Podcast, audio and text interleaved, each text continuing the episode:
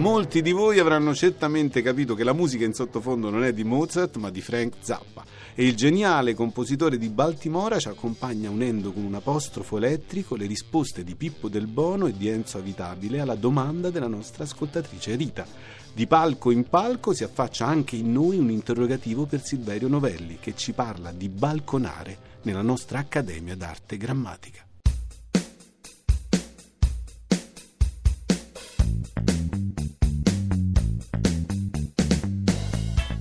Nel gruppo Facebook della Lingua Batte, Rita segnala come una parola, tra virgolette, abbastanza carina il verbo balconare, usato da Papa Francesco nel senso di restare al balcone a guardare. Beh, certo se l'onomaturgo, cioè il creatore di parola, è la più alta autorità della Chiesa cattolica romana, in persona, voce di assoluta mh, autorevolezza, ben oltre poi i confini della singola confessione religiosa, ecco che aumentano le possibilità che la parola nuova, carina o non carina, venga recepita con rispetto, interesse, venga commentata, venga ripetuta e venga propagata. E pertanto aumentano in via teorica almeno le chance che balconare trovi posto anche nelle abitudini linguistiche degli italiani e venga registrato nei dizionari. E inoltre tutti noi eh, ce lo aspettiamo, no? che prima o poi Papa Francesco tiri fuori dallo zucchetto una parola nuova perché fa parte proprio della sua strategia per accorciare le distanze con l'uditorio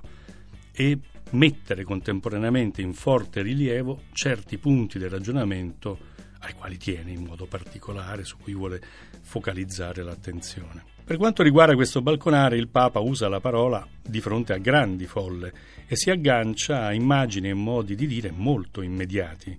Balconare è un adattamento di balconear, se vogliamo andare a guardare, che è un vocabolo, guarda un po', del lunfardo, cioè il gergo quel gergo popolare ricco di parole provenienti dall'italiano, di italianismi parlato nelle città del Rio della Plata. E balconare suona infatti molto pop per le orecchie italiane, perché richiama subito l'espressione stare alla finestra, cioè assumere un atteggiamento passivo, senza partecipare, senza sporcarsi le mani. E contemporaneamente balconare attira l'attenzione come vuole il Papa, proprio perché è leggermente eccentrico nell'immagine, no? il balcone invece della finestra. Il risultato è che passa forte il messaggio che il buon cristiano non può limitarsi, dice il Papa, a balconare la propria vita.